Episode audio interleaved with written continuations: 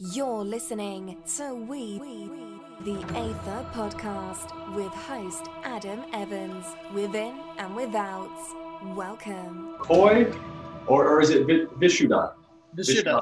Okay, so when did you actually change or update your name? It's been almost. It's been over two, about two years now. Uh, well, I was I was initiated by my swami, so that was the name he gave me. So I kind of took that up as a sign of like respect and gratitude for him providing me that. Okay, which which Swami? Uh, Swami uh, Sarvadevananda. Okay, cool. Yeah. Very nice. Um, so just to kick things off, do you mind introducing yourself, what it is you're involved with, uh, what you do sort of on a day-to-day basis? Yeah, so uh, my name is Vishuddha Das. Some people might have known me as Koi Fresco for the past few years.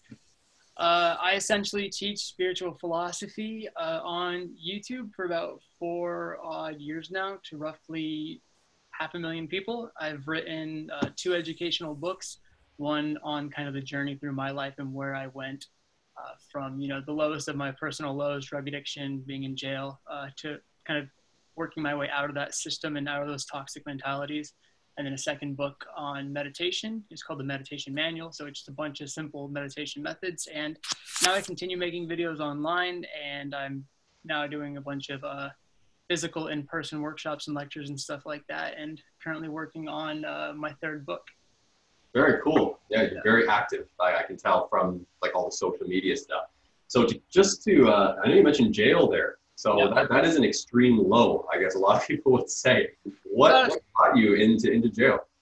Yeah, it's about, it's about as far down as you can go. Where I mean, when when you're in the midst of it, it's obviously it's horrible. But you know, in, in retrospect, it's it's a, you're really thankful for it because once you hit that rock bottom, you really don't have any more fears in life. You don't have any more worries about how low you can go because you've been there. You've seen the depths of your own situations you can fall into. Uh, I, I got a, a DUI uh, with injury when I was 18. It was the week I turned 18, so I'd only been 18 for a few days. Uh, and I had a friend in the car, and they got hurt. And because of that, uh, the system where I lived in Florida is very conservative. It's very uh, wants to make examples of you. So I was made an example of. So I spent uh, a year in jail uh, because of that charge, and that was, you know, my first major major transformation, I guess you would say. It wasn't as if during during the time I was in jail and when I was in there, I was like, oh yeah, this is this is great. I, I hated every minute of it. You know, it was a very difficult time, but in retrospect, it was the first time I ever had the ability to really, or the chance to stop and kind of self-analyze. You know, instead of blaming everyone else and being upset with everything else going on around me, it was the first time I had the opportunity to really sit with myself and kind of have to face my own dilemmas, my own issues, and essentially take responsibility for the situations I was in.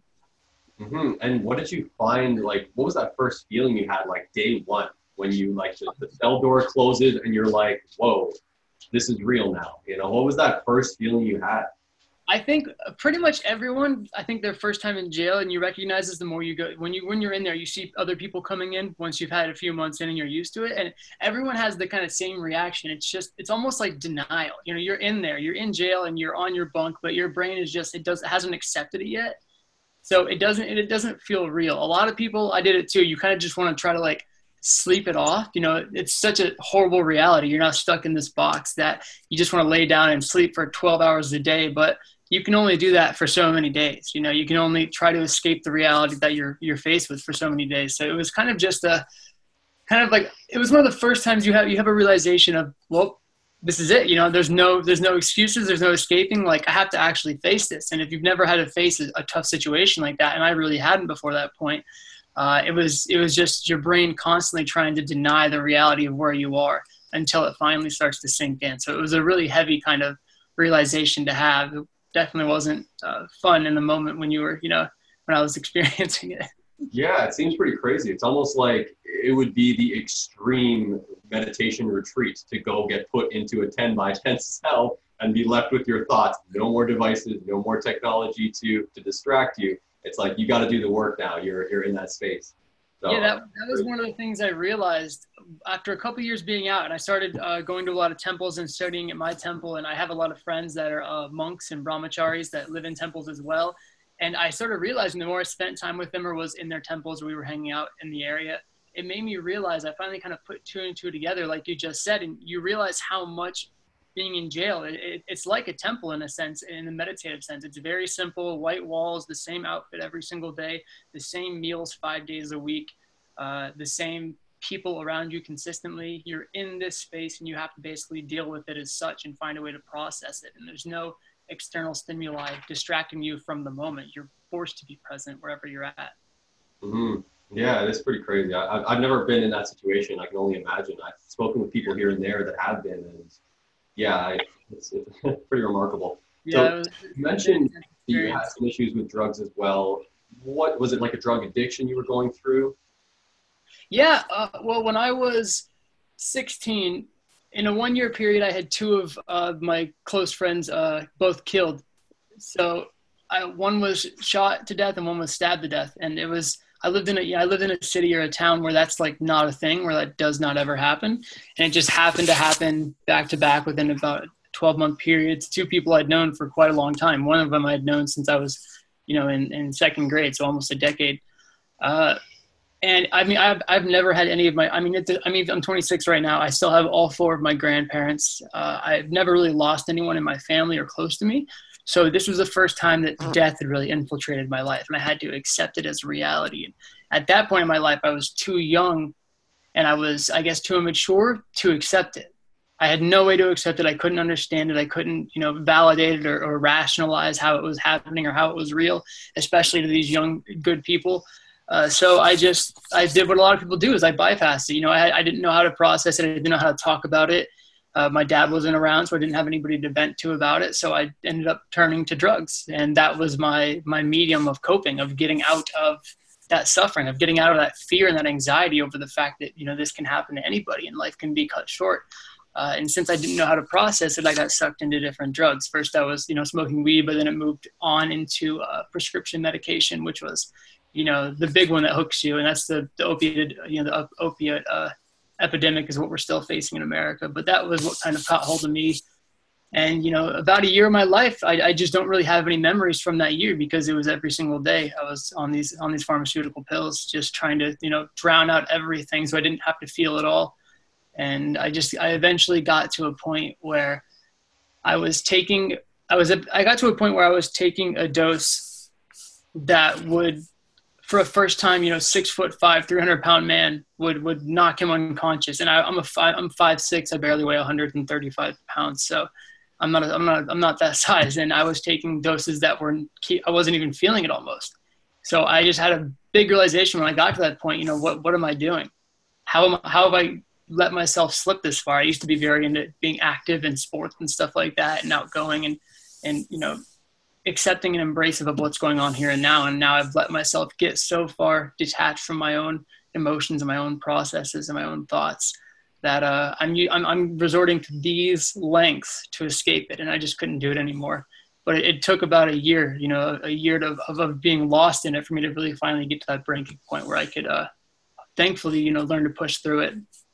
Mm-hmm. And what was that like final straw, so to speak, before you kind of woke up and realized like, wow, I've been in this dream for the past year, and you kind of wake up from it like, wow, what have I been doing? So was it like one particular incident that led you down that sort of get take you out of that uh, state you were being in, or was it like a gradual thing leading up where it was just slowly becoming like? I assume you were doing that almost like a numbing type of thing, but then at the same time, I don't want to make any assumptions on I know the ego can tend to want to destroy you at the same time. It's very self-destructive that process you would have been going through. So, what would have been that final last straw that caused you to go through a new transformation of yourself? Yeah, you're definitely correct. The ego definitely does, especially with with downers and barbiturates. They they they're kind of like alcohol. You know, once you start doing it, you start going, oh, woe is me, pity me. That means I'll do more. And then once I'm drunk, oh, I'm already drunk, so I hate myself even more, so I'll keep drinking. And pills work the same way. You start doing them, and then you start you dislike yourself, so you do more, and then you realize you've done more, so you keep disliking yourself, and it's just a slippery slope all the way down. But yeah, like I said, it's pretty much when you start. You, I was on Xanax, so uh, my big that was my big kind of addiction was was Xanax specifically. Uh, and when you start, you only need about a milligram, maybe sometimes 1.5 to have like a really, to be really high from it. Uh, and I got to the point where I was taking five to seven, which is like six full pills. And that's absolutely ridiculous. No one should be taking that much, uh, especially not somebody of, of my body size. Uh, and that, like I said, that's an amount that you can only reach through continued buildup of tolerance and addictive use. So once I got to the point where I realized I was using almost a week's worth when I first started in a single in a single setting was just where my brain and I kind of guess my, my rational mind kind of snapped back in and was like, what is what is this? You know, this is ridiculous. This is absolutely crazy. And uh, I, I, I am thankful. You know, I never really had to go to any addiction counseling or anything like that. I've just had the ability, thankfully, in my life to. I think when I realize uh, things are slipping away, I can kind of snap back into who I was before, or I guess the mentality of getting back into control and not letting it take over. And so I, I basically tapered back down off them over the course of a few days and uh, haven't done them since. That's great. So, uh, do you find a lot of people, because you encounter a lot of people online through social media, YouTube, Instagram, all that stuff, do you find people go through similar troubles? Uh, I'd assume in their youth, because I, you know, yeah. most people would. But do you, do you encounter a lot of people that have gone through similar circumstances? And, and how do you find, or what's like the typical best advice you can give? I mean, even if someone's listening right now and they're experiencing similar circumstances, what piece of advice could you give to someone so that they don't have to wait a year to snap out of it? That maybe they can hear this and then tomorrow morning start to make a little adjustment. Yeah, I think a big thing is to, to not be ashamed of yourself for being in addiction or being, you know, it, it's a mental, it's a disease. We, we treat it as a crime or as something that people choose to do, but nobody wakes up and goes, you know, I'm going to become an addict or I'm going to, I'm going to get addicted to this or that. It's a disease. It, it's something that our, our mind slips into. So a big thing for a lot of people is that they don't talk about it because they feel constantly judged and ashamed. And I meet tons of people, and that's why I'm very open, you know, talking about my addiction in my past because I want people to realize that not everyone uh, is perfect. You know, we all go through our trials and tribulations in life, and that we can all come out on the other end and, and survive, and not only survive but thrive. So a big thing is to first of all not not feel shame in the fact that you might be dealing with a certain addiction. It's natural. It's human you know, some people are addicted to pills, other people are addicted to, to Pepsi, other people are addicted to watching, you know, Rush Limbaugh on Fox or watching C-SPAN. We all have addictions. Uh, but if, if you have an addiction to a compound that's kind of pulling you down uh, and you feel ashamed from that, you feel ashamed because of it, you're going to keep on using it because you'll, since you feel that shame, you won't want to admit that this is a thing that can change. And it'll, it'll kind of place you into that victim mode where you can continuously go, like I said, ah, well, this sucks. I'm already here. Woe is me. I'll just keep doing it. But if you can stop and realize, okay, look, I have an addiction. I, I admit that. The big thing is admitting it, first of all, to ourselves. I see that I have these addictive tendencies. I'm not ashamed by it. I realize this is a mental disease. That means I have the ability now to look at it from a light where I'm not hating myself for being here, but just realizing that I am here, being here, looking at it from a neutral vantage. And when you can start to do that a little bit more, it makes it easier to, to reach out and speak to others or to do research on how I can move out of this or what practices I can partake in to replace it. You know, a big thing I tell people is you're not just trying to cold turkey stop your addiction. A lot of times with certain, especially with prescription medication, you can't do that. It can kill you. Uh, alcohol as well. You can't just go cold turkey. It has that withdrawal effect. So a lot of times my advice is to to replace that addiction. You know addiction usually stems from and most people who have addictions have addictive personalities. It's just the nature of the mind. I, I have an addictive personality myself. So when i get into something i enjoy it i really get into it and i make it a consistent thing. And i understand that. I use that to my advantage now for my own spiritual journey and for my own growth and development in different ways and uh, all the activities i do now such as rock climbing and snowboarding and stuff uh, I'm definitely addicted to those things. I love them. But that's a big thing is you replace the unhealthy addictions with the healthy addictions. You're not trying to deny the fact that you have addictions. You're trying to transform them into progressive ways of acting. Mm-hmm. Like any, any uh, CEO or builder of a business or spiritual aspirant that's very deep into their practice, it's not that they're, they're just casual people trying these things and doing these things casually. There's an addiction there. There's a consistent diving into and loving and embracing and wanting to always be doing this whether it's success monetarily or liberation spiritually. Mm-hmm. So it's just transforming that that nature of of wanting to interact with something from a destructive and deadly compound into a healthy, productive either lifestyle or or object of uh, interest. Mm-hmm. Yeah, I like how you kind of even alluded to the fact that it's like a human tendency to sometimes get addicted to something, whether it's unhealthy or healthy, but just like you, you just got get so accustomed to doing something. Yeah. You know, a little, a little anecdote. Just recently, I, I cut out caffeine in the mornings because yeah. I was pounding back like four coffees before you know 1 p.m. And it's like I had to kind of step back and be like, uh, maybe I should like adjust this a bit because I, it's it's not it can't be healthy. And it's funny after like two days, I started going through caffeine withdrawals, just Yeah, from something so simple, right? Uh, and I've even gone. I think it's the smell of the coffee I like in the morning too. This is all part of that like human tendency to just get like to attach to something, cling on to something, be like, oh, that's it's all sensory, right? Yeah. Uh, so I decided to start just trying decaf. So now I've eliminated the actual caffeine aspect, but I'm doing the decaf coffee because I like the taste and the smell. So I'm still getting that aroma. I guess the next step from there would just be wake up and only pound back water and not even bother with the decaf. But it's like a progressive stage thing for me.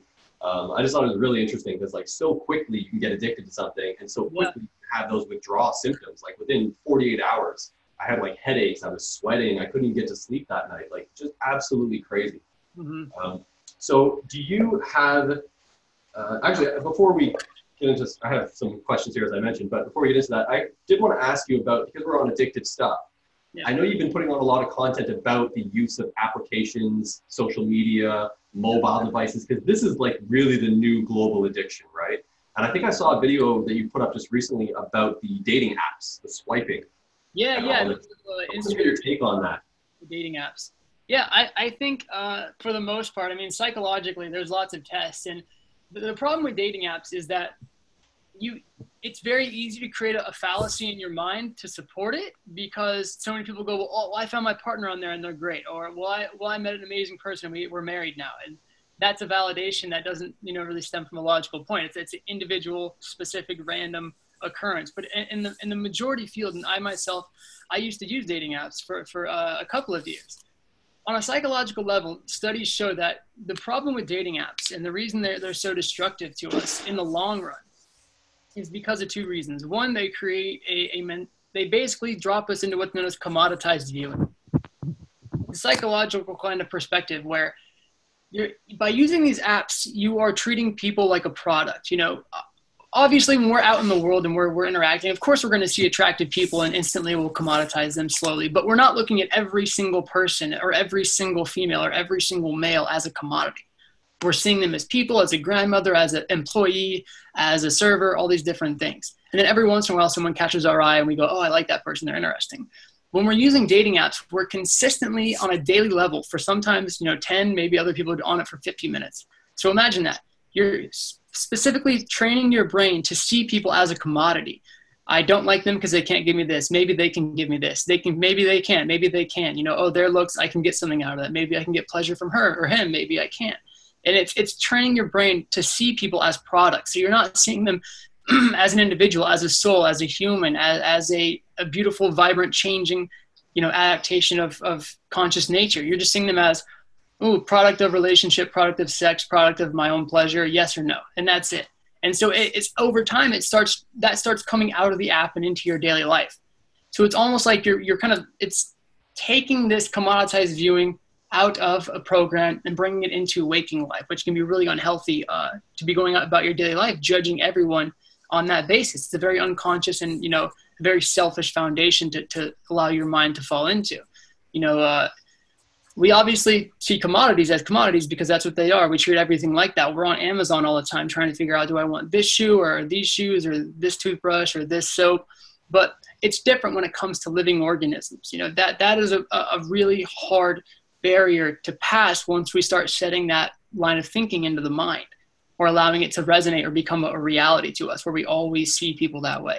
And that's a big problem to start off is it again commoditizes everyone instead of just certain people we're attracted to uh, in waking life, I guess you'd say naturally. But the second problem, and the reason that I especially had to stop using it, is because it it basically solidifies a thought in the mind that makes you think I am incomplete where I am now. I don't have enough where I am now. I am partially empty. A big thing about spiritual practice is that you have to come to understand your wholeness, your divinity, your fullness as you are right now. The divine that is in you is in everyone. And unless you feel completely comfortable alone where you are, you're always going to be living in a codependent style. Whether that's with a parent or a friend or a relationship, you're going to be needing them or clinging to them or longing for them or jealous or worried. All these different toxic emotions that hold you down, they're going to continue coming up because you feel as if you're not enough as you are. And so if you're not at the point where you can sit back and go, I love where I am, I'm totally good being single, I'm okay where I am. If you can't do that, you're going to have a lot of problems. And so a lot of people aren't okay by themselves, and that's natural. We, we see and we're taught all the time, especially with social media, about all these celebrity relationships and these beautiful couples on Instagram that are always together. And so a lot of people think that they need that, that they have to have that. And so when you download an app like that, again, you're spending 10 to maybe 50 minutes a day looking at all these potentials and thinking, oh, I don't have that yet. You know, oh, here's, they might complete me they might complete me. Oh, what if I got, what if I was with them? What if that was my life? What if, oh, what a dream. And then it doesn't pan out. And when those conversations fizzle out or the date doesn't go well, it drops you farther into your incompleteness because you're meeting and talking to briefly all these potential partners or potential completions to your life or potential puzzle pieces uh, to fill you. And that's the thing that, again, it, it takes a long time to break out of that thought process if you let it become a normality in your life. So by utilizing these apps, we're not just starting to see people uh, from a from a very egotistical, selfish perspective as commodities, but we're also starting to see ourselves as not enough how we are. And so it doesn't matter how much you practice spiritually or how much self work you do. If you're going home and using these apps, you're still going to feel empty and you're still going to see people uh, in, a, in a selfish light of what I can personally gain, not of what I can give or what I can team up to do. And so you can't you can't find productive independence in these places. It just does not work. It creates codependency. That's why they exist, is because they bring codependents together so that they can have something. And the more you use it, even if you are independent, the more you use these apps, the more it brings you out of independency and kind of retrains your brain to, to be codependent because it wants you to use these apps. They don't exist because they're not addictive. They exist and they're so big because using them is addictive and because it retrains the brain in that way. Yeah, it's like really it muddies the water a lot too when you get these shots of dopamine and serotonin every time you pop open something and you see the likes or you see the messages or whatever it may. It's like it's a positive reinforcement to an addictive tendency that's overall not healthy. I love yeah. you address the fact that it's, it's like so contradictory to to think you're whole or to be claiming yourself as whole, but then to also seek external validation yeah. and to, to get that from you know these apps and, and whatnot. Um, I, am actually I've been with my wife now for almost uh, 11 years, almost 12 years now, and um, it's interesting because you even mentioned the, the wholeness aspect. And sometimes I even being in a relationship, I have to check myself because like if I'm out, I have a tendency to get angry. So that's like one thing that I have to be very mindful of. Like I get I get triggered very easily, and I yeah. just get frustrated with society. But uh, you know, as many people do. But when I'm out, I almost feel like sometimes I, I want to have my wife with me because then I want to say, oh, she makes me less angry. Yeah. When I even do that, I'm claiming I'm not whole, right? Because I'm saying that I need this fear to keep me in a, in a balanced, harmonious state. So it can it can happen in all sorts of ways, whether you're single, whether you're in a relationship. It all just comes down to viewing yourself as total, complete, and whole, and then and then resting in that. And I think if you have that foundation, then I think it's healthy to go and use apps and whatnot just to meet people. But as long as there's that foundation of wholeness that you experience within yourself, um, it, would, would you agree with that? To, to which aspect? Well, basically, as long as you have a foundation of feeling whole and, and comfortable in your own skin. Yeah. And kind of like what you were saying, you're like, I'm here, I'm happy, you know, I'm, I'm, I, I always like to think that the default human state is one of bliss and, and, and joy and love.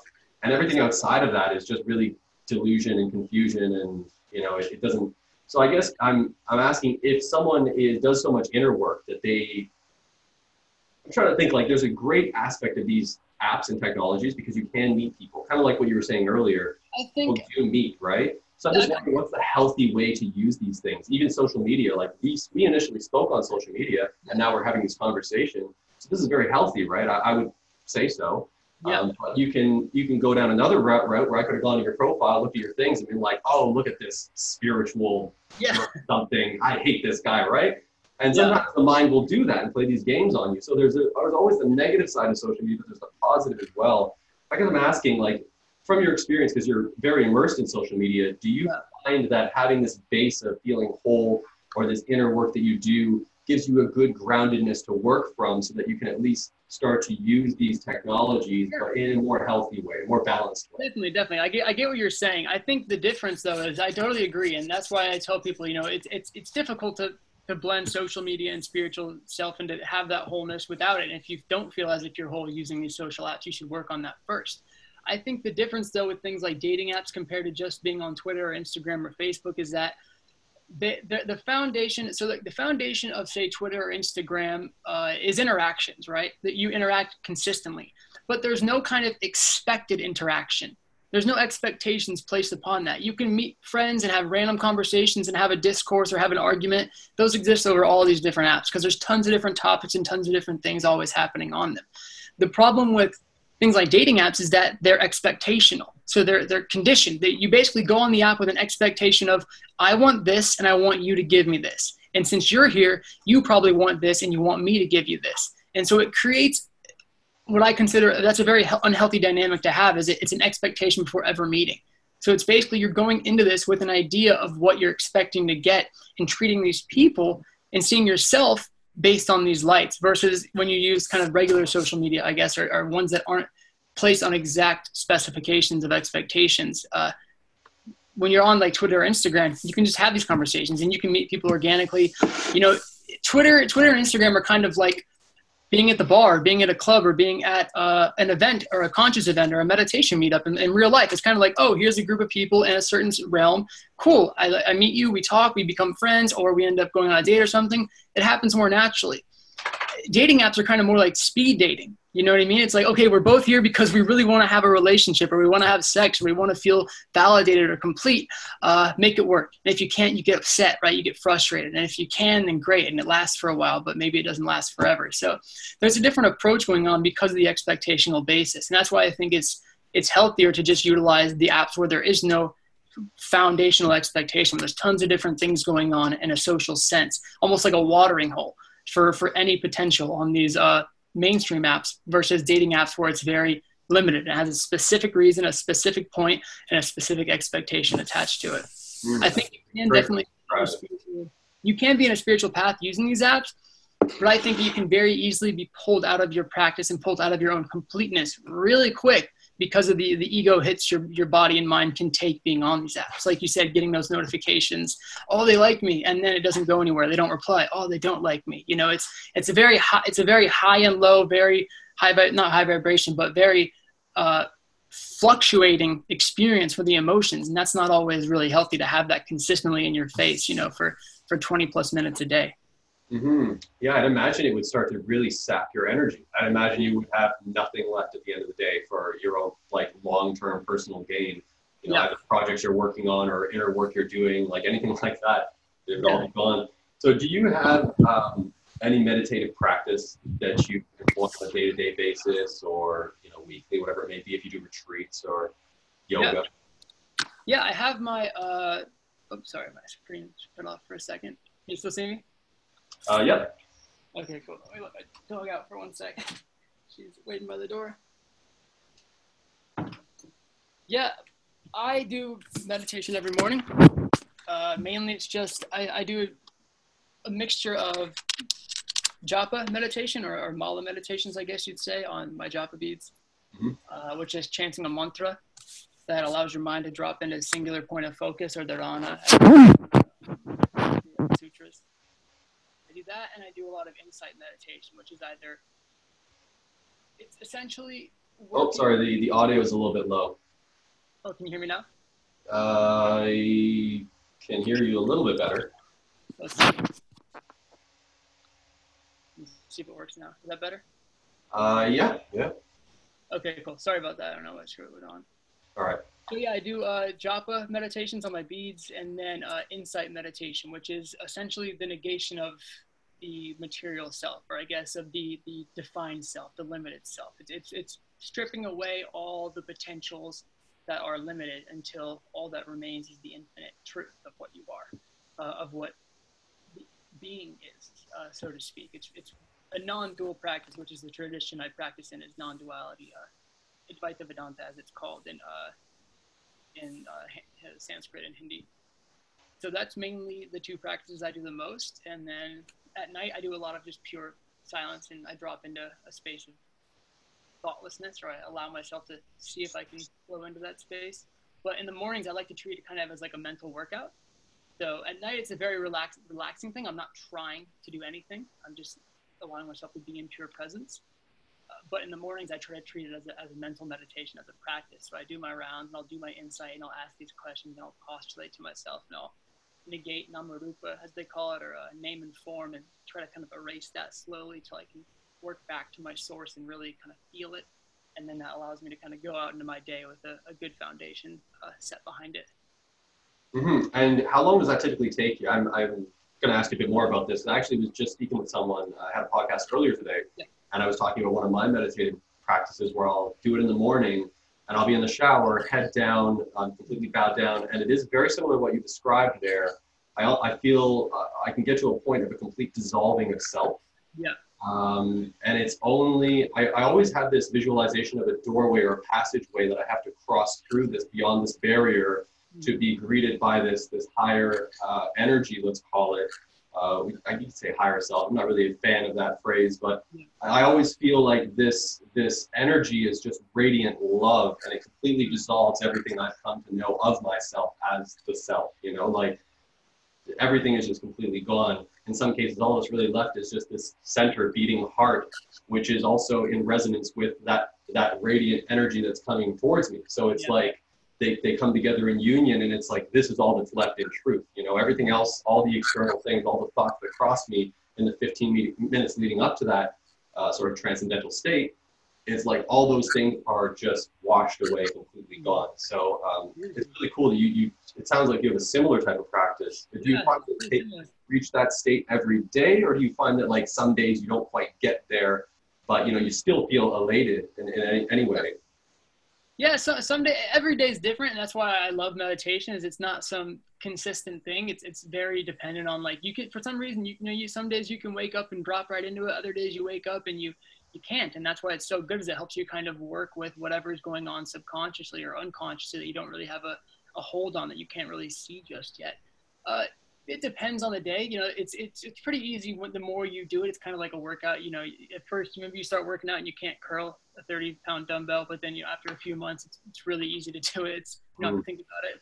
So it's it, it, the easier, the more you do it, the easier it gets. The more it becomes a natural state of continuing to go through the motions. The big thing you have to watch out for, and that I have to remind myself of, is not just walking through the motions of like, yeah, I'm everything. You know what I mean? Like, oh, I'm one with everything, and do I really feel that? Do I know that experientially? Am I getting there or am I just kind of skipping through this meditation and rushing through it and not really working my way to it? So it's almost a practice that meditation can sometimes be a practice of my own patience to allow myself to really work there because when the, when the barricades come up, uh, I try to really make sure that I work through it versus just saying, "Oh yeah, no, I'm not that." You know, I have to. I want to feel that I know I'm not that. I un- understand it conceptually, so I can continue to move forward. And I think that's a hard thing for a lot of us. Is uh, when we get into any kind of practice, we get familiar with it, and that when we get familiar, we get a little bit lazy, and when we get lazy, we start to lose the progress we were making beforehand. We don't really take it as seriously. Yeah, uh, so right. What was that? It's like the magic of it seems to have dissipated because you're just getting through it like mechanically, right? Well, there's a term in psychology called uh, hedonic adaptation. I don't know if you've ever heard of it, but it, it pretty much means that no matter how bad or how good things get, any practice we do, no matter how great it is or how horrible it is, eventually we the body mind complex reaches a state of, of, of stasis, of equilibrium. So this is why people who you know people that can be extremely poor have the same kind of natural level of day-to-day contentment as billionaires in their private jets. You know, being in, being in a private jet your first time is a mind-blowing experience. But when you're taking a private jet every single day across the country, it becomes very mundane. You feel the same way that somebody in a, in a broken down Civic feels being stuck on the 405 going to work. And that, that's just how the mind works and we get caught in that we get lost in it. So any practice can you can fall into that whether it be yoga or meditation or again personal insights you can fall into a place of just oh complacency and not thinking about it and not honoring it and not realizing or having gratitude for the practice. So that's why it's really important to be continuously aware if you're doing this you know to, to be mindful enough to ask yourself am i just going through the motions or am i actually going into this practice? Because if we don't ask ourselves that we can get lost in it really easily. Mm. Mm-hmm. Yeah, it's a, it's a great way to describe it. Um, I like your, your analogy there of the, uh, the billionaire and the flame and everything too. It almost works the same for social media. Like when I first, and you probably experienced the same when you first start a YouTube channel or an Instagram account, you get like five likes, 10 likes, whatever it may be. Then all of a sudden you're just like desensitized with like hundreds or thousands of likes and comments to the point where it's just like, whoa. And if you were to ask someone that is not that active on social media, like they probably are experiencing those five, 10 likes. And if they were to receive that, just like I'm sure if you post something, it's like your phone almost like overheats sometimes, right? Like just the amount of engagements you can get. And uh, it's almost like completely desensitizing, just similar to like a millionaire or a billionaire versus someone in their Honda. Because I remember when I had a, a, smaller following, I used to think, oh, well, when I get a, you know, that bigger following, it's, it's always wanting more, right? It's always trying to crave more. And even when it comes to the med- meditation, like you could start to think that what you were doing is no longer working, but it's not. You're just not putting yourself into it. So, exactly. you know, because I, I, get I get a lot of people that ask like, how do I start meditating and this and that. And I love that you said it's like lifting up a weight and just practicing and training because it's not something that you're just gonna be like Buddhist monk day one. You know, yeah. like this shit takes like decades, years. Like uh, I, have uh, interviewed here Lama Surya Das as well. I'm not sure if you're familiar with him. I love Lama Surya Das. And, and uh, I, I think he's absolutely amazing, extremely insightful. Uh, I've even spoken with Ram Dass as well. Um, it's funny, I didn't I didn't record that one. I, mean, I didn't record mine with him either. It was at the uh, retreat, but uh, experience nonetheless. You know what? It would have been dead air the whole time. I was just smiling at him, like just for like an hour and a half, we're just smiling, enjoying each other's presence. You know, um, and his obviously his speech impediment yeah. since a stroke, but um, these are these are like really great teachers, and I, and I, that's actually why I originally reached out to you too, because I saw that you had spoken with. Um, I don't know if it was Ram Dass or Raghu Markus or some, one of those guys. Yeah, I, um, I, I, did a video with Raghu and with Rameshwar Das, uh, who okay. helped Ram Dass write uh, Be Love Now. Be Love Now. Perfect. Yeah. Very cool. Um, but it's definitely true. You know, we, we can really easily get we get lost in, in what we have because we don't practice gratitude, right? We're not present enough to see the beauty of what is. And so the ego mind takes over and starts to judge it again. You know, I noticed that's why people don't understand when they it's it's one of those things that you can't understand until you're in the midst of it which a lot of us are unconsciously is you know how can this person have millions of followers and millions of dollars and hate their life? Well it's because they're not being mindful of what is going on around them. The same way that the same way that millionaires hate their life is the same way that people that are in poverty hate their life. They're not satisfied with what's going on around them. They want more. They want change. They want difference. They want this, that, that thing that's just outside their reach. Everyone seeks that when we're not being mindful, we're not being grateful for what's right here. You know, I noticed that too with myself. As like you said, the more you create content, the more your channels grow, and the more you go, oh, but when I get to this many followers, or when my videos and my podcast start getting that many views, then I'll be set. And then you hit that point and you go, oh, but what about when they get this many? And what if they even double that? I got to a point like a year and a half ago where, you know, I would get I would get mad that it, I remember I remember when I first started making videos that I it blew my mind when my first video got a thousand views. You know, and when I had a video got that got, you know, five thousand views in a day, it was like it was the craziest thing ever. It was the most amazing thing. And then I got to a point a few months ago where I would get upset if the first day my videos didn't get 10 to 20 views 10 to 20,000 and I had to stop and be like what are you doing? You're being ridiculous. You know that that's more views than I could have ever thought of in my in my life that people would be tuning into this kind of content. That's mind blowing and so I had to kind of return to my roots and really meditate on that as you know of being grateful for every single view. I don't care if a video gets 5 views or if it gets 500,000 there it's just as important. And it's not worth any less. And I'm not worth any less because of these these these material expectations and these little linguistic terms I'm attaching my meaning to. So it, it's a good reminder to be in mindfulness and to practice that and to realize when you're getting caught up in, in these roles and in these uh, these titles and in these little non sequiturs. yeah, I'm glad you're so aware of that because um, it is something you can really get caught in, like the content. Yep. I've caught myself several times. Like it's, it's like sometimes a daily thing. It's a very quick thought, you know. Like the ego's thought is so quick. Like, oh, I didn't get the views like right away. It's like, all right, I didn't get that, you know? So, yeah. yeah. Um, so have you had any psychedelic experiences, either going on retreats and doing like ayahuasca or, you know, magic mushrooms? I mean, I'm specifically, I'm interested in magic mushrooms if you've done those because now they're coming to light as being like therapeutic more so and decriminalized in a lot of places. Yeah, Den- Denver and Oakland just decriminalized uh, psilocybin completely, which is great. I'm going to Denver actually in uh, a few weeks for part of my tour. So we'll see what goes on there. But uh, I was actually sober for five years until uh, the beginning of 2019, this past year. And since then, I've, I've, before that, you know, when I was in high school and stuff, I, I partook in mushrooms and LSD and uh, you know 25i and 25c and these chemical compounds and, and but i didn't use them consciously they had really profound effects but i wasn't going into them with like oh i'm gonna i'm gonna dive into this and meditate have insightful experiences it was more like i'm gonna take psychedelics you know it was a very unconscious approach to it so in my mind while i was sober actually i kind of built up this this unconscious resistance because i was in a natural state of practice for so long you know i was i was wanting to really dive into my practice without any uh, I guess I wouldn't say um, veils, but without any uh, transformers is how I would explain it. Like things that change my perception. I wanted I wanted to go where I could naturally and see what I could discover in meditations and in my own insights, my own practice naturally. And after a few years doing that, I realized I had I wanted to go back to again now that I've gotten to a place place where I feel like I'm I'm doing a lot of growth and change.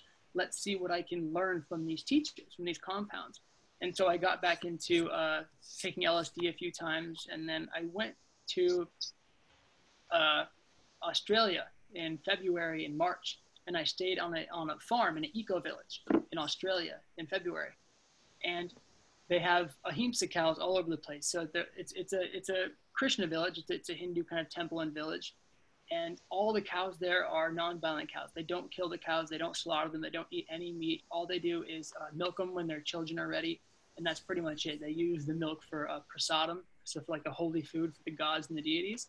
But other than that, the cows uh, get free roam. They eat organic food all day long, so they're, they're as happy as a, a cow could possibly be. And on these farms, psilocybin mushrooms grew in the thousands. So in every cow pie, there were 10 to 20 different psilocybin mushrooms. They're called they're called blue meanies in uh, Australia. But so I spent about a month month or so taking uh, anywhere from one to three grams of magic mushrooms every other day, and uh, going about my meditative practice, going to temple, going to uh, classes, being part of this community, doing kirtan, doing meditation, uh, and being with myself and working with them. And it was one of the most you know profound months of my life so far to really rebuild this connection with these psychedelic teachers. And that's what I saw them as. And that, that's what I realized when I went into it with pure intentions, when I cleared my mind of any expectations from these mushrooms, that they literally are just teachers. They're teachers on a different paradigm that we don't really understand consciously yet. They talk to you, they, they provide you with information, they open gateways to your own mind and heart that I never had the potential to open in, you know, five years of natural practice, which is fine. You, you get different insights and different lessons from different places and different things. And that was a big, big experience and an important experience for me was realizing, you know, how much uh, these these mushrooms have to offer, how much good they can do, and how much they can help you when they're done with pure intentions and with conscious ability when you know your dosage, especially. So it, it was really great to have that experience and to be able to see the, the teachings that lie in these natural compounds that grow in the ground. It was, it was magical. Mm-hmm. I want to get your thoughts on, on a, an idea, or like like thought experiment. But I'm sure you're familiar with a lot of re- religious symbology, and they have these halos above their people's heads. Yeah. And they almost look like mushrooms. Yeah. I actually asked a professor that studies and researches psilocybin and whatnot, and he wasn't really able to speculate much because he's like a scientist professor, yeah. not like a spiritual type of dude. He's like, well, I don't know about all that stuff. so I wanted to get your thought on it. Like, do you think that they have so much, uh, I guess, heritage in, in our in our human civilization that they are depicted in a lot of artwork because they just are that powerful and that transformative for people. Yeah, I think that's definitely possible. I would even go to say that maybe they they, they draw those as kind of a representation of, of like the auras that come off of you. Oh, because okay. when you're on when you're on psychedelics, you can kind of you can't like it will depend. Some people can, but for myself, it's kind I've of seen almost crazy auras. Just to, just Yeah. to- I've seen insane auras come off people. Yeah. you recognize this this like this energetic kind of spectrum around people and around things and that's what you know what's known in hinduism as like the gunas the the the, the qualities of, of matter and energies uh, ramas tamas uh, rajas tamas and sattva. And sattva is the purest. And so that's why you know when you go into uh, a dirty bathroom you feel like you know tamasic energy negative energy. But when you go into like a temple or a yoga studio or into like your your your, your space at home your room you feel ah, that kind of sattvic energy. And so I think mushrooms especially kind of show that sattvic energy kind of coming off of people and things and that, that purity that resides around us if we, we tap into it.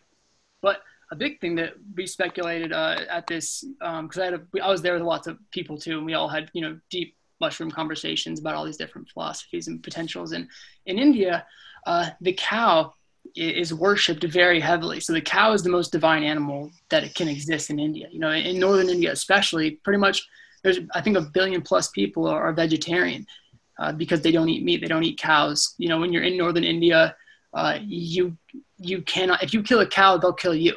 You know, that's how sacred the cow is. Is like you don't mess with the cow. If, if there's traffic and the cow's in the way, you maybe try to shush it out of the way, but you don't try to push it or hit it. You just let them do their thing. And so I think that where that might have started thousands of years ago uh, is because there, there's a specific in, in the in the ancient Hindu texts in the Mahabharata. There's a specific uh, I forget the word, but it's like it was like a magical elixir that that like gave people these spiritual insights and powers. And I'm pretty sure it was mushrooms that they ground into a drink. But that was kind of where the cow became originally uh, a very spiritual symbol. You know, even Shiva, Shiva's bull is called Nandi, and Nandi is basically the, the vahana or the vehicle that Shiva rides into battle. It carries him. It's a bull, and it's it's sacred because of that. And I think one of the reasons is because these mushrooms grow in cow pies because for some reason the contents of the cow's two stomachs creates the perfect kind of environment for those uh, those spores to fall into and process through and grow out of in these cow pies. So you can imagine, imagine th- thousands of years ago being, you know, in the hills of India and these beautiful, majestic animals. For some reason, their dung creates the most transformative psychedelic medicine of all time. You know, I would worship the cows if I discovered that. I, I, I worshiped the cows when I was at the temple because I'd wake up every day and there'd be new mushrooms out of their cow pies. You know, why wouldn't you? That's beautiful. They're, they're creating a conduit for you to access this consciousness or God, if you want to call it that, uh, in a new light just by virtue of their, their physical manifestation. So I think that's originally where one of our uh, hypothesis was that maybe that's why they were, my bad. That's all good. So I think you, you left off with, uh, with the cows and whatnot. So I actually did have a question about that. So I noticed, I saw you posted a video where you were feeding a cow like um, carrots or something like that, right? Um, so do you find, well, first of all, did you grow up in an environment where you were like around nature, around animals? Or you in like a typical city type of environment like a lot of people? That's part one of my question. The second one is, do you find a lot of benefit in getting out in in the forest, in nature? Um, and, and this is actually becoming a lot more popular now, like forest bathing, nature bathing. There's been studies around it um, that it can actually help alleviate a lot of depression. So the first part is, did you grow up in that type of environment? And the second part is, did you find yourself being called or drawn more into that environment as time went on?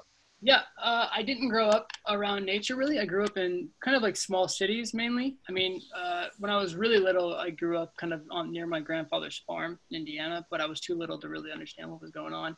Uh, I traveled a lot growing up during the summers and stuff, but I was young, so you know, I was very into video games and being on like my Game Boy and stuff. So we, I, I kind of, I, it's, I don't regret it now because I'll be able to visit all these places again as an adult.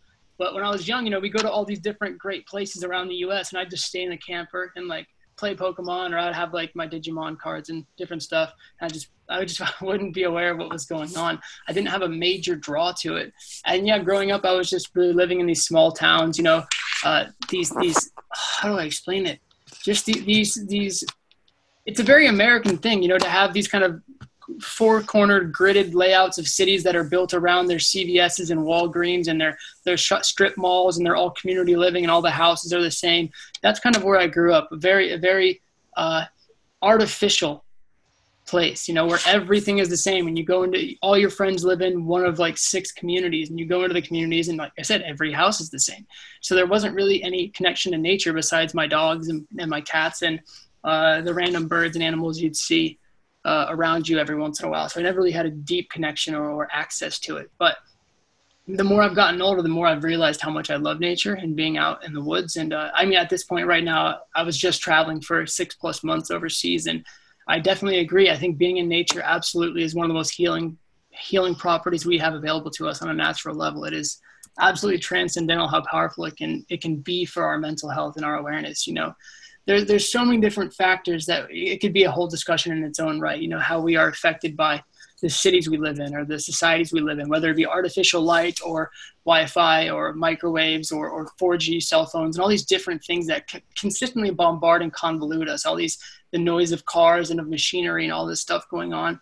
And when, when you get back to the natural way of things, I don't mean like going and living in the cave, but I mean when you're out in nature and you're around you're around running creeks and, and water and animals and, and brush and with the trees and listening to things naturally, just being in a space where everything flows in harmony versus being so aggressively interactive, uh, you you feel it right away. You feel it instantly the moment you get into it. I don't think there's a single person who who can be standing in front of you know a beautiful waterfall or next to a running creek and is just like, ugh, ew, gross. You know, it, it's mainly when people are in those spaces and they don't like it, it's usually because of a program position. Like, oh, I don't want to get sweaty or uh, I don't want to like mess up my makeup or I don't, I don't want to like, I don't want to crinkle the, the crease in my shoe or something. It's a very program thought process, but naturally everyone loves being in nature. You know, that's why people tour and travel the world is they want to see different na- natural wonders and different beautiful things in a lot of cases. Mm-hmm. Uh, so I think, you know, nature is an extremely healing property, and that's that's really how I felt in Australia too. As I spent a lot of time, you know, in this eco community where we would all go and skinny dip in these beautiful giant rivers and jump off of of, of a rock waterfalls into these lakes and just hang out and sunbathe and talk for hours. And it was a very natural way of living that felt so transcendental and so much more grounded in reality than any other form of relationship or friendship I've ever cultivated uh, on, on a material level where all you do is all these different material activities and you're you're constantly judging and, and trying to prove yourself or validate yourself the more you are in nature especially with people the more you act naturally and the less the ego tends to have to try to prove itself or make itself known as some independent important figure which is what we're taught in the material world. Uh, so yeah I, re- I really love nature and being around nature and especially being around animals. You know i've been vegan for uh, three and a half years so i'm very in my own personal life I feel connected with animals and I love being around them and feeding them and, and just watching them and witnessing. You know, where I live in Montana right now, uh, there are deer everywhere. So they come in our backyard and you can sit there and watch the deer and, you know, they'll come up and eat corn off the ground and stuff. And it's just beautiful to watch nature play naturally versus, uh, I guess, being locked away from it and not having access to that. Mm-hmm. Yeah, I, I, mean, I have some buddies that like I'll, I'll, invite them out to go on nature treks and trails and whatnot, but they give me kind of similar excuses you just kind of mentioned a second ago, like, oh, there's bugs, oh, there's too much sun. It's like I don't understand what you think nature is. Like, there's bugs, there's sun, there's dirt. Like, like I don't know. It's like the they've built up the artificial so much so that they think like that's the new reality. Um, and then anything outside of that is just obscure and, and weird to them. So, but these are the same people that I know that have issues with depression. So it's like, you know, it's just a tricky thing to try to convince someone. It's like you as a child or as a, as a teenager, whatever it may be, playing your video game, like how do you get in there and say, hey, like knock the kid on the head and be like, get your ass outside. You know, like what, what do you really do to, and, and that's why I think these conversations are important because I certainly hope anyone listened would have, would have just understood the importance based on what you just described of actually getting out and going into nature. So I, I think these conversations are great for that. Um, but just just random like question, what what would you have said to in your state now if you were rewind back to that teenager playing the game? What would you say to get him up and out? And I know how kids are; they yeah, yeah. ignore you. But I mean, what would you say to get him up and out the door? You know, it can be hard sometimes. You know, we have a lot of resistance that we're we're taught and we're built into. But I think a big thing is just allowing it's, it's helping people realize a big thing for me you realize the more you do it how fun it is. Like you said oh there's sweat and there's bugs. People don't realize how fun it is once you break through the mold of having to be a certain way or keep up an appearance how fun it is to get down and dirty and be in nature. Like it's fun as hell to sweat and be covered in dirt and to be you know trekking through mud. And it sounds like some people might think that sounds gross or oh i don't want to do that. It's like you don't know because you haven't done it if you go do it and you let go of all these these walls you have to put up you realize how liberating how fun it feels how enjoyable it is to go barefoot through these waterfalls and run through and like smear mud on your face and like hang out in these rivers. It's it's, it's awesome. It's a very natural thing to want to be part of the land and to integrate with it. Uh, I think for me, a big thing was that you have to show them that they can enjoy it with someone else too. You can't just be kind of like, go enjoy nature, you know? Yeah. If you just go to a 15 year old kid who's on his, his Xbox or something, who's interacting with other people and having a good time and tell them, hey, you go, go have fun by yourself. It's like, what am I going to do? You know? So a big thing is having the ability to do with others. I think that's a really helpful thing. Yeah, I think that's a big thing for me too. Is I had a, I have a sister, but we weren't really we weren't really friends when we were growing up. We were kind of like sibling rivalries, so we didn't ever go do activities together. Uh, but I think definitely I would have gotten out of it differently if I had a brother or something where we were always going out and going on adventures together. So it just depends on how you're raised and who you have around you to experience it with. But it definitely becomes a lot easier and a lot more enjoyable when you have more people to, to do it with. You know, happiness, as uh, Christopher McCandless said, happiness is only real when shared. And that, that applies to nature too. If you really want to enjoy it, you have to be able to enjoy it with others. And that really makes it very easy to see how, how enjoyable and how uh, entertaining it can be. Mm-hmm. Yeah, that makes a lot of sense. Like turn it into some kind of game or have some sort of activity that you can do rather than just like go out and stare at a tree type thing. Yeah, I mean, I, also I, I, don't judge people who. I mean, there's. It's not saying that you can't. I I have an Xbox as well. I like to play video games sometimes. I play Forza sometimes. It, it's fun. You can have both. You can enjoy both. It's just not saying I I don't like that ever. I won't even give it a chance. It's about finding a balance, really. You know, finding a balance and finding fun because there's there's so much to life. You don't have to limit yourself to any one way of being or any one way of enjoyment. That's how I that's what I learned, especially now that I've been out and traveling, is you can find tens, if not hundreds, of ways to consistently enjoy life, whether it means being indoors or outdoors. There's so many different options, and it's all just about not not saying no before you try it. Right? Don't knock it before you try it. That's a big thing. Yeah, there's a whole like theory around like the yes theory, just like to just to do right and experience things, and then make your decision after that, perhaps.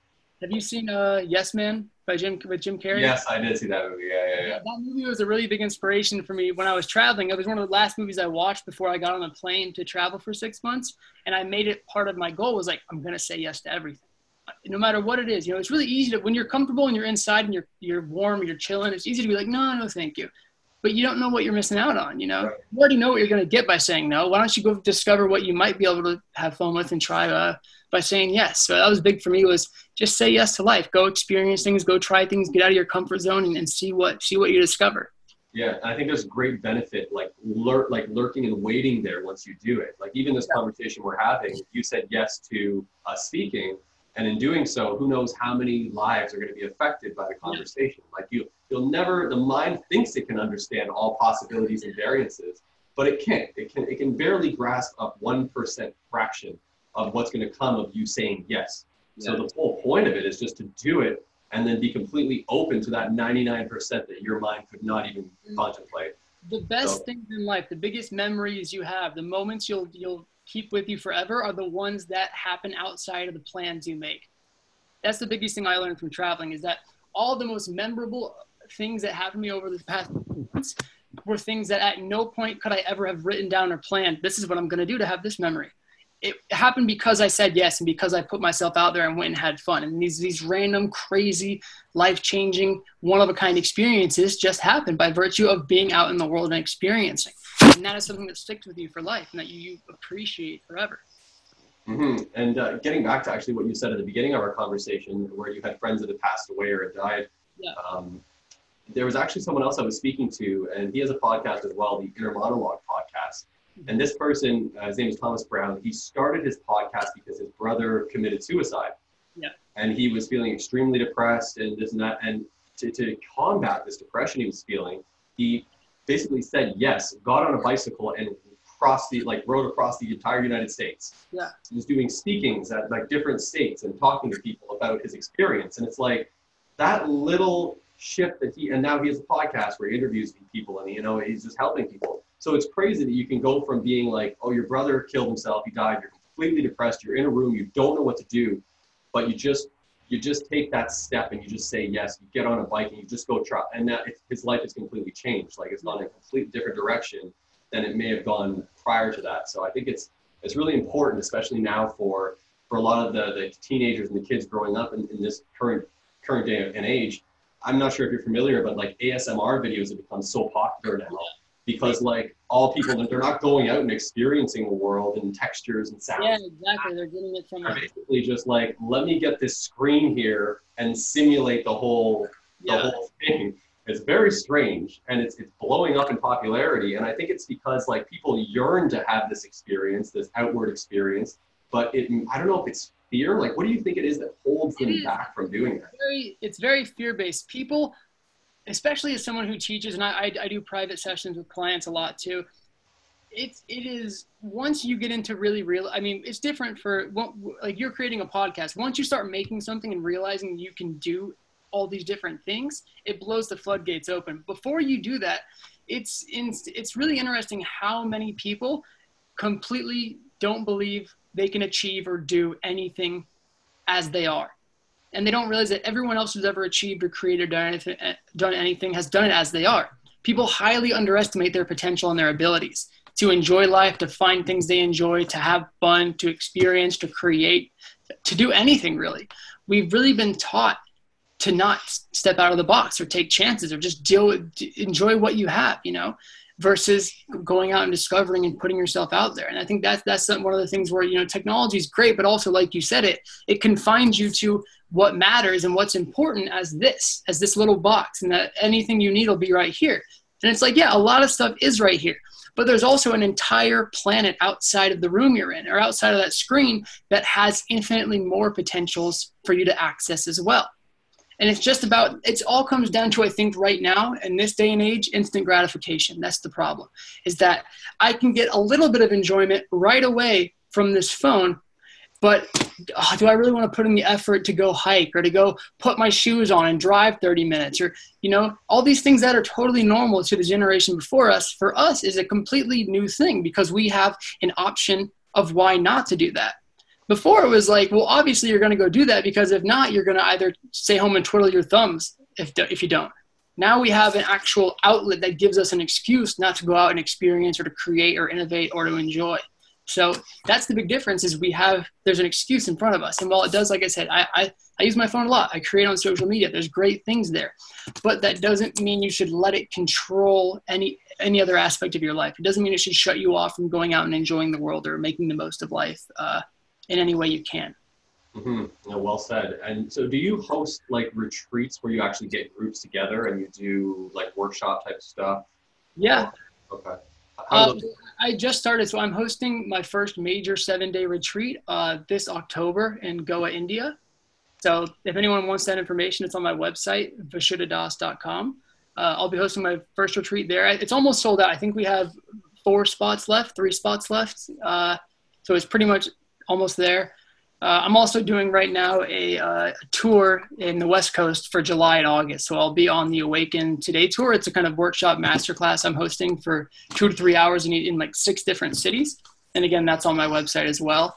Uh, so I have like I think 20 plus seats there. But I, I love doing physical, tactile experiences. I've been speaking at festivals for the past couple of years, and now I'm just transitioning into hosting retreats. And I'll be I'll be doing one in the states eventually, probably in January in uh, either Tucson or Sedona, Arizona, as I'll be hosting my first United States retreat on these philosophies and experiencing life and getting out there and maximizing through every potential, you know, work, love, play, spirituality, nature, all those different things.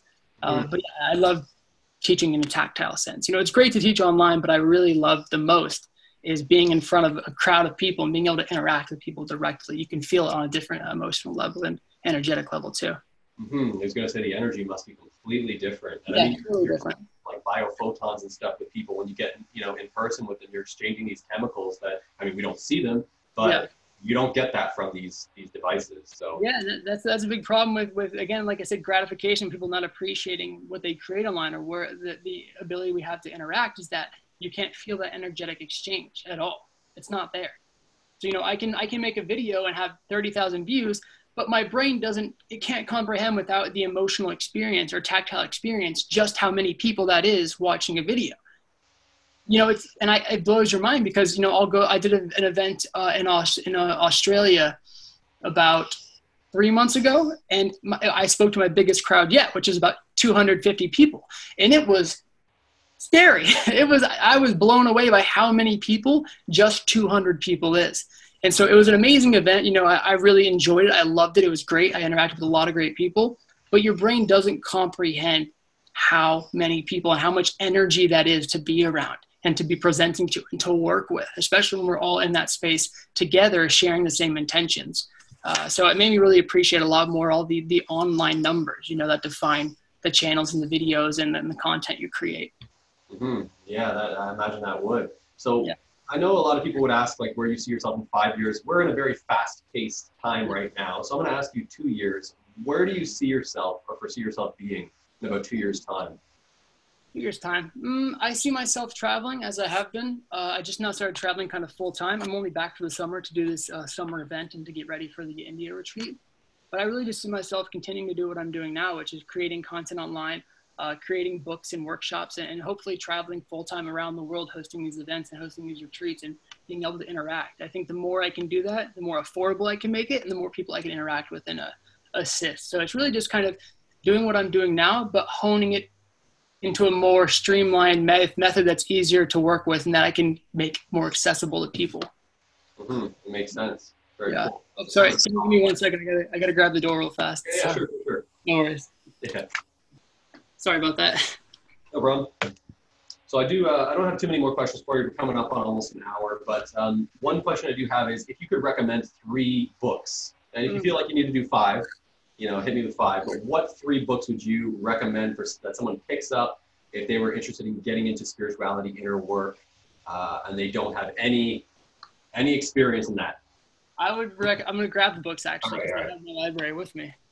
I would recommend, and let's see what else. Okay, so I got three good books for beginners.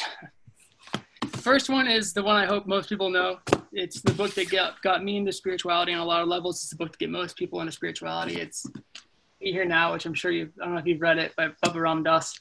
Yeah. Uh, very accessible, absolutely transformative. The pictures help a lot uh, when you don't know anything about what he's talking about, uh, if you're brand new to it. And the good thing about Be Here Now is that the more your practice evolves, the more you can go back to it. And it's like you're reading a completely different book because you're starting to drop into the paradigm on which he's speaking and you start to see it in a new light. Uh, it's really powerful because of that. Another good book is uh, it's called Your Erroneous Zones by Wayne Dyer. This is like an old copy. Uh, Wayne Dyer was a really great teacher. He died a few years ago, but it's called, yeah, Your uh, Erroneous Zones and it's it's really based on a lot of what I study in psychology is called REBT therapy, rational emotive behavioral therapy. It's basically working with the cognitions of your mind and understanding how you are misrepresenting reality and situations to yourself by how you perceive it, how you speak about it, and how you feel about it. And it, it's very easy to really control completely your emotional vantage and your uh, logical vantage on reality and transform it completely by understanding how you speak of it and how you perceive it specifically. So, this book is by Wayne Dyer. It's a really good introductory book to that philosophy and that psychology, that psychological uh, information. He basically he did one of the criticisms of the book is that it's it's based on REBT therapy, which was created by uh, Albert Ellis. But Wayne Dyer didn't reference Albert Ellis at all in the book and didn't like say this is REBT therapy. And like a few years later, once psychologists were kind of like everything you said in that book was was from Dr. Ellis, she was like, yeah, that's where the inspiration came from. So it took him a while to admit it, but regardless, it's an amazing book with a lot of great information for beginners to kind of understand their own unconscious actions or to change their conscious actions. And it can help them start to understand their own psychology, which is really important to do. You know, whether or not we're spiritual doesn't matter. If we don't understand why we think the way we do and why we act the way we do on, on a psychological level, it doesn't matter how much we meditate. It doesn't matter. We have to understand why we speak to ourselves in certain ways why we think in certain ways and how we can change those into healthy methods of speaking and acting. And then uh, my third book, which is the only book I keep on my altar, is uh, the story of the guru in which the lineage I'm, I'm uh, initiated in. It's, uh, it's called the Gospel of Sri Ramakrishna. And uh, this, this is Ramakrishna. So that's him. He was an Indian saint, a Jivan Mukta, a liberated being who lived in the 1800s. And everything he taught was basically non-dual Vedanta, which is that everything is one. All is one, masquerading as multiplicity. Everything is just the divine playing out in different forms, and that we are not separate from that. We are divinity incarnate, and we can realize that. And a big thing he, he taught, which was really transformative thing about it in the 1800s, was that all religions are correct. Every religion is a path to God if you're practicing it purely. It's a path to truth and to personal liberation and to freedom from suffering if you're practicing purely. So this is a book, you know, he had no dogma, he had no uh, caste or creed that he was against or for. He was a very just a pure soul floating in and trying to show people that no matter where you're from or who you are, male, female, uh, religion or no religion, you can awaken through devotion and through selfless service and through realizing the divinity that's right in front of you. And uh, so he never wrote a book. So this whole book was written by one of his devotees after he died. Uh, so it's just a collection of his lessons and his teachings throughout his life, and they're really potent and really powerful, and they're they're full of truth, which is the power. You know, you can read this and it transcends time. It feels like something that would be evident in today's world, but it's from the 1800s, and that's just how truth works. When it's it doesn't matter how long ago it was spoken, it still resonates in any time frame possible because it's truth.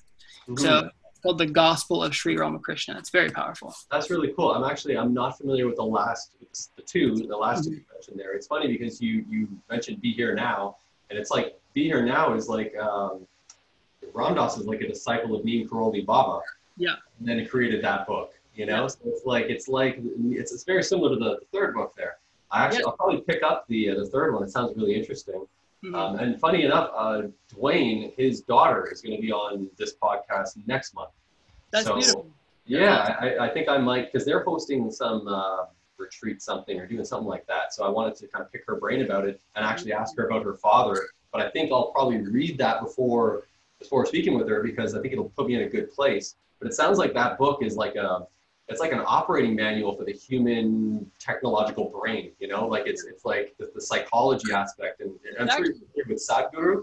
Um, yes, and he, he uh, alludes to that a lot. Like the human being is a technology and we're born without an operating manual. We're just like, here you go, good luck, you know? So it's yeah. good to, it's a it's a neat book. Then I, I guess I'll, I'll, check it out. Uh, the, the yeah, it's, I think it's one of the best selling books of all time. I think it's sold like 30, 35, 40 million copies. It's it's oh, crazy copies it's sold. But uh, yeah, it's it's you know human psychology is it's it can if you go really deep into it, it can be really complicated. But on a base level, there's really simple fundamental things that once we understand, completely shift how we see and think and make it much more efficient. Like you said.